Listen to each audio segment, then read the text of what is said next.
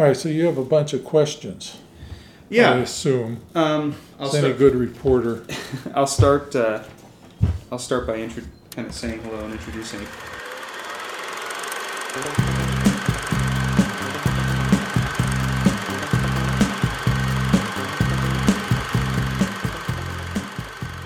Hi, everybody. This is Owen McCafferty for the Film Photography Project. I'm here in Pittsburgh, Pennsylvania, with uh, Michael Carter, uh, who is, I, I guess I don't really know how to describe you other than you're I'm a retired school teacher, artist, oil painter, now filmmaker. I right. I started teaching the kids how to actually make a living. You know, I, Mm-hmm. I was hoping that with all those names at the end of movies, you know, that some of my students could actually get a job if they studied film. Right. So we did animation in classes with 8 millimeter. Gotcha. So I I found out about you because I was a couple years ago searching online on how to kind of learn more about processing home movies at home, and I think I, I stumbled upon you through YouTube. So you're I mean you're one of the few people that I know who processes home movie film at home. It's not a hobby that a lot of people do, or at least if they do it, they don't really talk about it. Because I, you know, of all the people I've met in dark rooms and No, it's a big secret. right, exactly, Trade secrets. In this industry didn't want you to know how to do that because then you couldn't send your film to them. exactly. Being able to connect with somebody who uh, who knows how to do this and who has been doing it for a while, or at least who's been doing it Three- extensively, Three years right? of movie film, one year of regular eight and two years of 16, Right. over two years now. But what I do is I document it on video and then I put it on YouTube so I could reference it, so I could remember what the heck I did. You figure 300 experiments on YouTube and probably that many hanging on my doorknobs in loops upstairs, Yeah, which we, we were just up there. I mean, it's which I didn't even do yet. it's an impressive uh, studio that you have, and and you have piles and piles of notebooks full of notes about the different kinds of And I have PDF books that I've written that I've taken offline because nobody was interested in reading them. Nice radio program you have. things. Well, I, you know, the FPP, as our listeners will will know, is really starting to get st- really starting to get more involved in home movie making, um, which is one of the reasons why I'm here to talk to you. Um, because I think so far, really, the listeners have only heard about my experiences, which which are much more limited compared to yours. But I guess before we get into into that, like, let's talk a little bit more about your background. Um, you're originally from the Pittsburgh area. I think you mentioned you were from the Carrick, the South. Hills, but I have all the amenities of the city. We we talked a little bit Some about your uh, professional and academic background. I know you studied at uh, art. You started art. I went to all the art institutes. yeah Washington and Jefferson College. And, That's where I got certified to teach art. But I went to the Chicago Art Institute, and then I transferred to the San Francisco Art Institute, where I eventually received a Bachelor of Fine Art in Oil Painting after I went to Waynesburg College to get sociology and psychology because they thought I was lacking. and uh, then I got a real job in a tombstone factory at a tombstone factory. yeah, I, I had aspirations of being a sculptor. Okay. To learn an actual trade, you know. I mean, everybody was a steel worker when I was growing up, and something about the granite industry attracted me because it was similar. You know, they have all these big machines and sandblasters and things. Right. And I got to draw with a pencil all day and cut stencil. So I eventually left that and lived on a farm and then decided I would actually put my energy into learning things and devote myself to intellectual development. So I became an art teacher and went to W&J, which was in between Pittsburgh and Waynesburg, Right. where I was a farmer. And I got my teaching certification and then taught locally in Penn Hills and most of the time in McKeesport in the public schools. Worked my way up from middle school. They started me off with a cart in a closet and I was the art teacher in fifth grade, and I would wheel my little toys to the rooms. And I would bring an eight millimeter movie camera Okay. and lights, and kids would make flip books, and we would photograph them, or they would do cutout animations right on the floor. And then And what year is this? this was in the '90s Okay. all the the whole decade. And then I ended up at a Christian High School, Okay. and I taught all the grades at Trinity Christian School. That was like Leave It to Beaver, you know, it was like Right. going back to the 50s. it was amazing, the And- difference in culture. So, so you sort of started um, as a fi- you know in fine arts. You became an art teacher. You started incorporating uh, you know home movie making, really stop animation as part of your lessons and teaching children. Yeah, I, I never got to, you know, be an animator or, or actually learn a trade where I could make a living. hmm So those things interested me, and Disney published this huge book on how they did all their old cartoons, and so I became very interested in pencil drawing and pencil animation. And I had a Cine Kodak special camera I made a special stand for. I had backlighting and moving backgrounds and you know cells on top, and I did the whole works. And I made all the equipment. Right.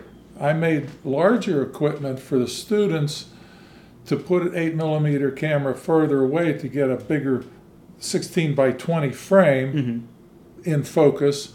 And then they moved around all these cut paper things. Got it. And we made movies that way. And So how? Why three years ago did you decide to start processing your own movie film at home? Well, you know, I, I had all this equipment left over from being a teacher. Okay, I collected enough equipment so that when a student walked into my room, he would have a piece of equipment to use mm-hmm. and wouldn't have to share it. So I had workstations all around the room for the different kinds of work that you do with film. You have a projector Right. and motion picture film over there. And then you have an editor on the table with a shoebox full of films that you could wind the thing and look at the pictures mm-hmm. with a splicer. And then you have all these cameras where you have to learn to load it. Right. So I would teach one kid how to do one job, and I would say, All right, now I've shown you how to learn to do it and teach somebody. Now you go do it and send them back to me, and I'll check them off. Right. So I teach one kid in each workstation, and then they would, and I just sat at my desk and they would, they taught themselves, and they were always busy. They loved it. They never got into trouble. Right. There you go. One, one thing that uh, I think is pretty amazing as far as, you know, because we were sort of talking about this upstairs in your studio, that, you know, your interest is more as an educator and teaching people how to do these things, which I think is important because in this industry, that's not necessarily always the focus, you know. So you created a Facebook group called Home Movie Film Lab, which, if there's any of our listeners who are interested in learning how to process black and white movie film as a, re- as a reversal, as a positive image, this group this group is amazing because you have posted videos, notes, all, all the kind your experiences from developing these different kinds of film stocks mm-hmm. and processing them in different kinds of developers. I've used every kind of chemical I can get my hands on. and Right. there's still more to do, and I'm tired of it. I've done enough. there's more than enough to get everybody started doing it. The, my biggest achievement, I think, was using HC 110 mm-hmm. in stand developing for one and a half hours at a dilution of 1 to 200. And by the way, for our listeners, H, HC110 is is usually used to make a, a negative, right? Develop a black and white negative. I don't know what it, it's used for still film. Right. That's and what I nobody mean. uses stand developing for movie film. Right. Okay, but when all you need to use is five milliliters of developer In your water. in the in a liter of water, you know, it is so cheap. Right. I figured I'm going to learn to use this because I don't have to buy any chemicals to do it, Right. And it works great. I use it for my internegatives and my prints on high contrast film and on sound film.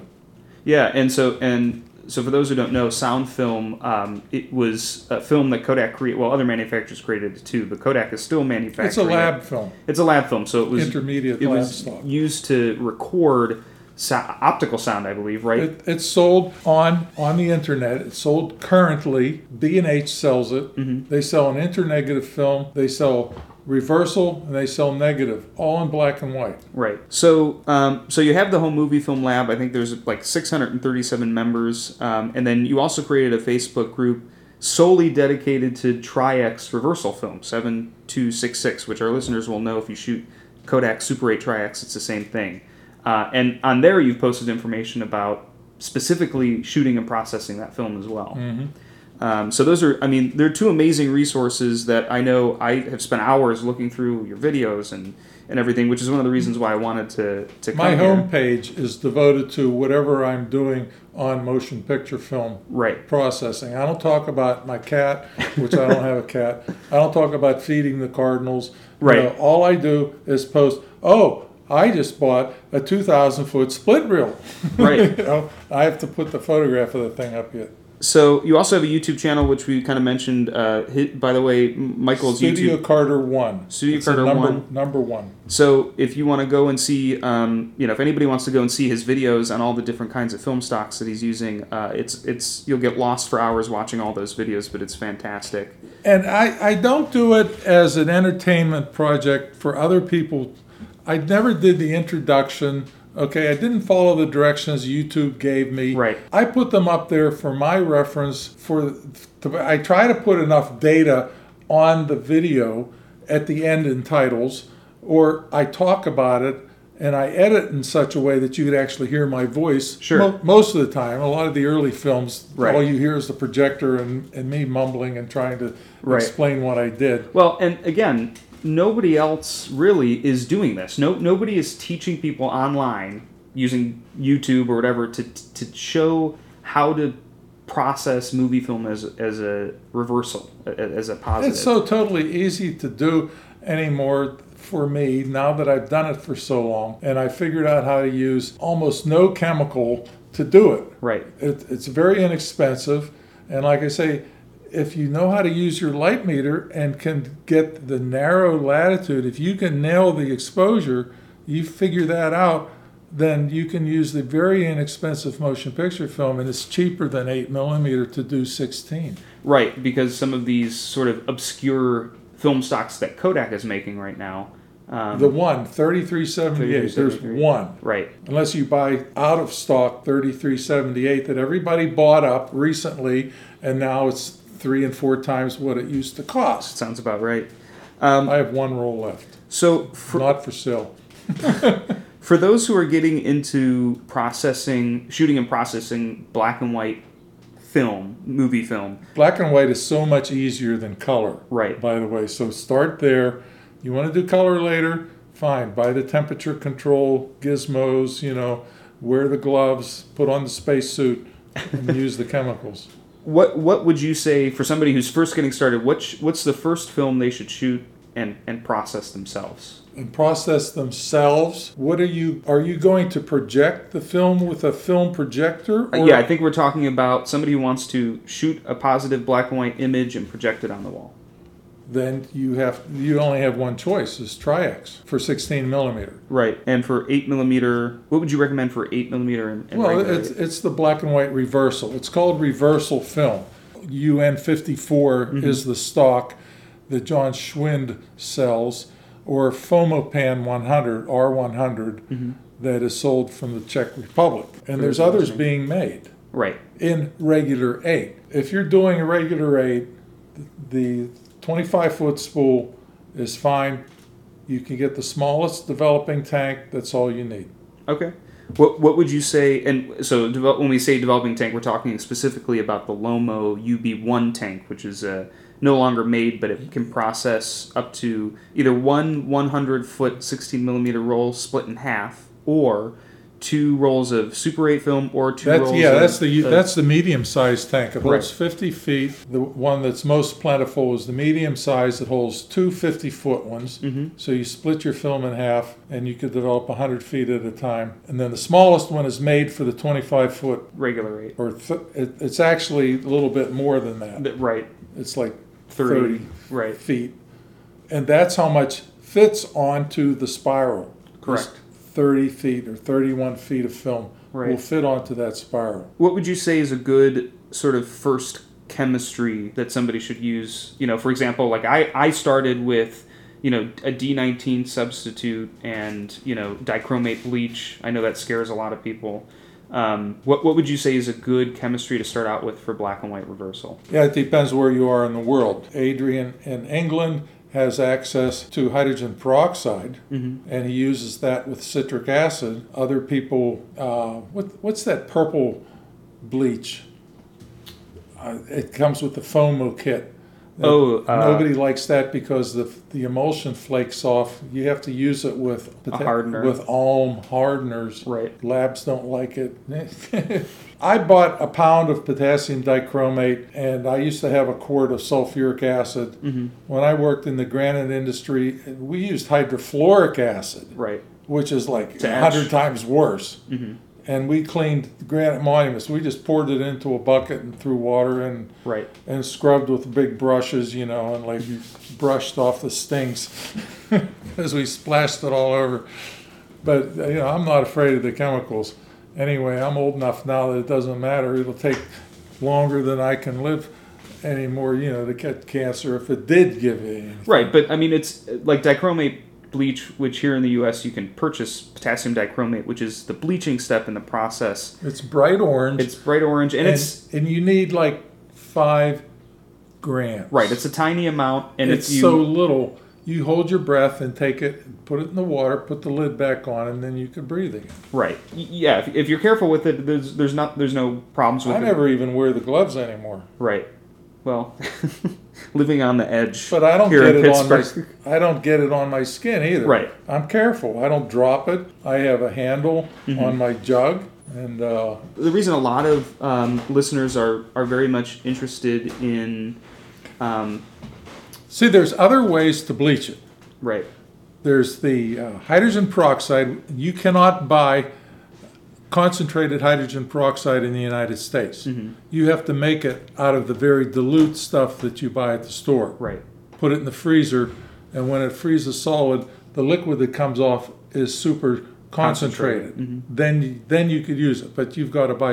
All right. The other thing is the purple stuff. Right. That's the other kind of bleach, and you use it with the chrome alum Mm-hmm. or formaldehyde. Gotcha. And then you have the potassium dichromate with the sulfuric acid. I just bought a pound of each, you know, a quart of the acid and the pound of the dichromate, Mhm. and I use that. One of the reasons why uh, we, we've been on the FPP, we've been talking about processing your own movie film is because a lot of people don't get into shooting movie film because it's it's expensive. If you're not processing it yourself, you know, for example, if you bought a roll of you know Super 8 Tri-X, you shoot it, you send it to a lab, they process it, maybe they scan it and send it back. You're talking about a three minute or so home movie that's going to cost you 70 80 maybe even 100 bucks. So one of the benefits of processing your own movie film is that it's going to save you a lot of money. For, for somebody who's been doing this for three years who use, uses a lot of different film stocks is there anything you recommend to to listeners to make shooting movie film cheaper Learn how to use your light meter, then you won't make mistakes on the film. Learn how to load the film in the dark. Learn how to turn the film over in the so dark. you get some extra frames you don't get that leader so you don't burn out the ends. Even though it's made to load in daylight, practice with a dummy roll so that you can do everything in total darkness. And you'll get an extra six or ten feet out of the roll of film. Mhm. And you won't have all these uh, flashing, burning uh, ends on it. right With regular 8 millimeter, you have to turn it over in the middle and, and shoot it twice. It's totally doable. You can learn to do this in you know in an afternoon. You practice a couple days with a dummy roll a few times in the daylight, and then close your eyes and do it, and open and make sure you did it right. You know, mm-hmm. you'll be able to feel it if it's right. it's like You'll- muscle memory You'll hear it. You'll when you close the gate, it'll snap and make one sound. If the sprockets are not engaged, in the, and the uh, pull down claw is hitting on a piece of film instead of being in a hole, you'll hear that, and you'll know if the loop is the right size or not. You know, and you give it a couple spurts in the dark, and, and it'll sound right. You could feel the reels turn in the dark. You put your finger on it, you could feel it turn around. If it's not turning around, you didn't stuff it into the slot on the take up reel right. Mm-hmm. You have to cut a point on the end of the film so it goes in. The point has to be in the middle. It can't be a diagonal on the edge. It won't go into that darn slot. Right. It won't ever go into that slot. what what would you say is you currently what is your favorite movie film to shoot and why Oh, I'm, I'm using this old film I got. I bought six rolls, six 400 foot rolls. Mhm. Okay, so it's like $12 per 100 feet. Right. Super cheap. It's 16 millimeter. It's very sensitive. I'm still getting 400 ASA outside and 320 ASA indoors. So this is an expired movie film. Long, long expired. Do you know what, what the what the brand or what? It's called 7277 4XR Kodak Quadruple X. Gotcha. What do you like but about you it? You can't get it. You can't. It's not available. I mean, Right. It's. I was lucky to find it. I'm sorry I bought it because I spent so much time figuring out how to use it. But now, darn it, I'm using it because I bought it and I figured out how. Is there anything you like about it specifically that's different than I like it because it's low contrast. I can, when I put the red filter on it, so I can shoot in bright sunlight, the neutral density filter, and I could use it outside, perhaps even at 32 frames a second, then the bright sun isn't too bright for it. But I could use it almost in the dark. I mean, at twilight, darker than twilight. It'll photograph the uh, garage door lights and Wow. and you know night scenes. Right. So now that, that now that you said that on the FPP, you're never going to find it on eBay because that's what happens. We we talk the about price has just tripled. right. Yeah, we talk we talk about this stuff on the FPP, and then the listeners go and get it. Yeah, So the, the guys who, who have collected this stuff and have it in their freezers are just they're going to raise their prices Right. now that I've talked about it. um, so what I would say is, uh, shoot 16 millimeter buy double X and develop it according to their directions, and uh, make prints because you could buy brand new double X. So by the time you figure out how to use it, you'll still be able to buy more at the same price. Buy print film and print it on your Uhler Cine printer at your local art center, okay? Because my local art center has one. Uh, I, yeah, I don't think most people. So, by the way, our listeners may not know what a print is. So, a print is, you know, in in the days when you could go to the movie theater and still see a film shown with the project with a film projector, most That's a copy. right, most camera, uh, most cinema cameras when a movie was shot was shot with a negative film. Yeah, And- negative positive is the old standard. All 35 millimeter films were shot with negative film, and it was printed over and over and over Right, with many intermediary stocks to make that final product. and a and a so essentially what they would do is take what's called an intermediate film um, and or an internegative film and expose the film you know basically they would squeeze the film together expose it and then from that intermediate negative or intermediate or internegative film create a positive image is what you would see at the movie theater. So you're talking about doing that yourself because of course you I do I do that myself because I was lucky enough that, that uh, an old gentleman in an alley who had his garage door open, and there was stuff stuffed to the rafters, and it was all motion picture stuff. right i mean you found the gold mine And I said, "Wow, what's that?" Right. oh, my wife used to teach filmmaking at the Pittsburgh Art Institute Mm-hmm. or Point Park College, I forget which.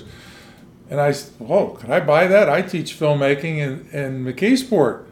He says, "Sure. Do you want the Super 8 one too?" I said, "No, just the regular." oh you should have bought both of them I should have, but I didn't. So there's one out there somewhere. Right, and that and, you know, and you know, for our listeners, that's like a whole. I mean, we could do a whole other interview about creating uh, creating prints. So, but so you guys in metal shop, okay, start making these machines because they're easier to make than scanners. um, if you could bring back one dead movie film, you know, one Whoa. dead emulsion back to life, Oh, what would it be? the Black full- and white or color? Doesn't the high matter. speed black and white reversal. I'm using it now. It's 4XR.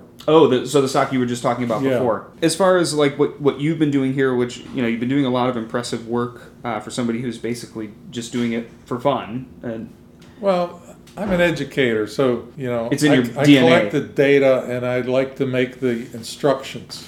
What sort of interesting and cool projects or experiments that you're working on now, or you think you're going to be working on in the future that you're excited about? I just finished figuring out how to develop this old film. And I have completed making internegatives with it and now prints from the internegatives. So it's reversal film. I could put it in the projector and show the movies on the wall.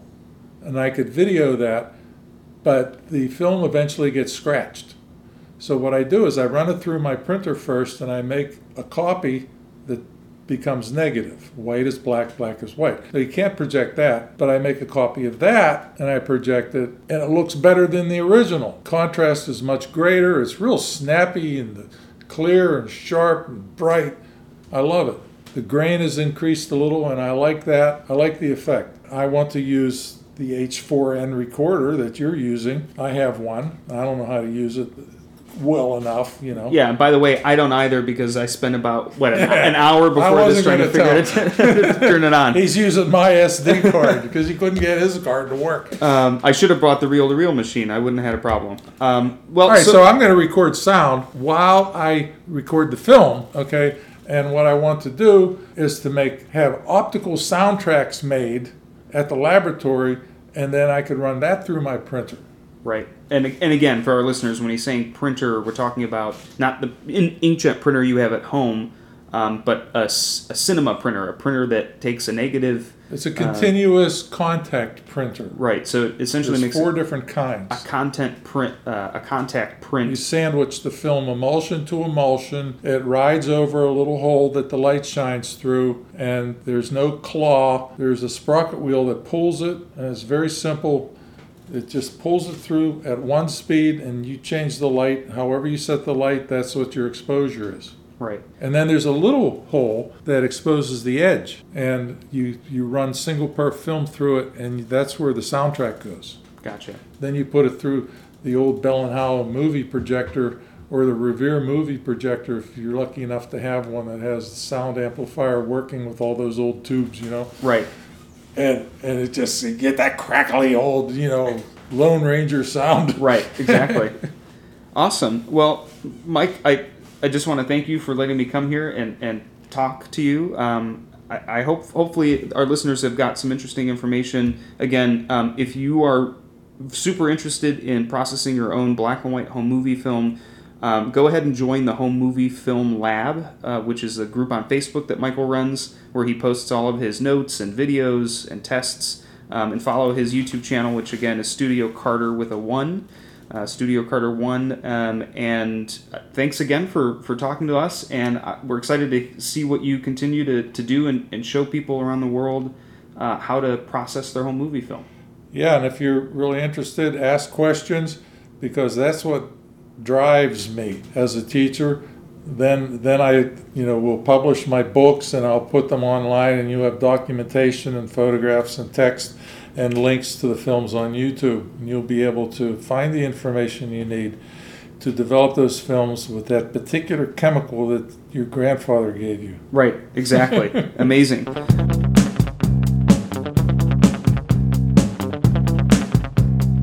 All right, so this has been Owen McCafferty here in Pittsburgh, Pennsylvania, talking with Michael Carter. It's all in the past now.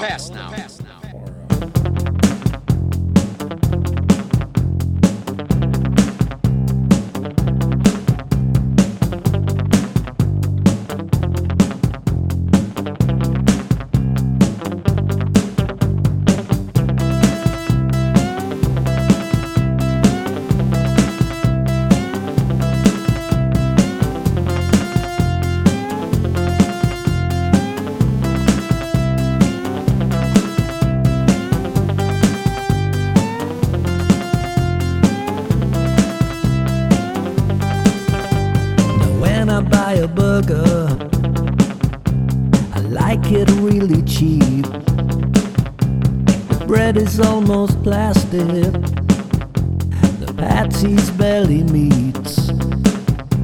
Cheap burgers are the greatest, uh, they really are a treat. Shouldn't be organic, must be engineered. Assembled in a factory. A thousand miles from here thrown across the ocean above the troposphere. Yeah. Cheap burgers, cheap burgers, cheap burgers, cheap burgers, cheap burgers, cheap burgers, cheap burgers, cheap burgers. Give me all you got, give me everything on top. I'm getting deep addicted. I need cheap burgers.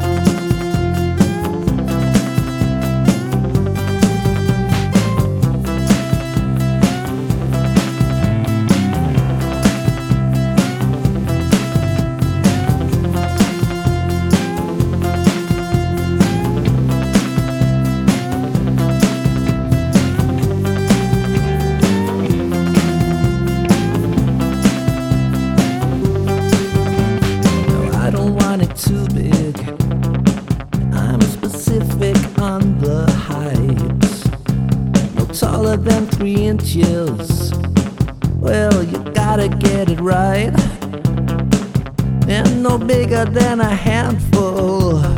Well, no bigger than a bite. Yeah. Cheap burgers, cheap burgers, cheap burgers, cheap burgers, cheap burgers, cheap burgers, cheap burgers, cheap burgers. Give me all you got, stick a pickle on the top. I'm getting deep, uh, does I need cheap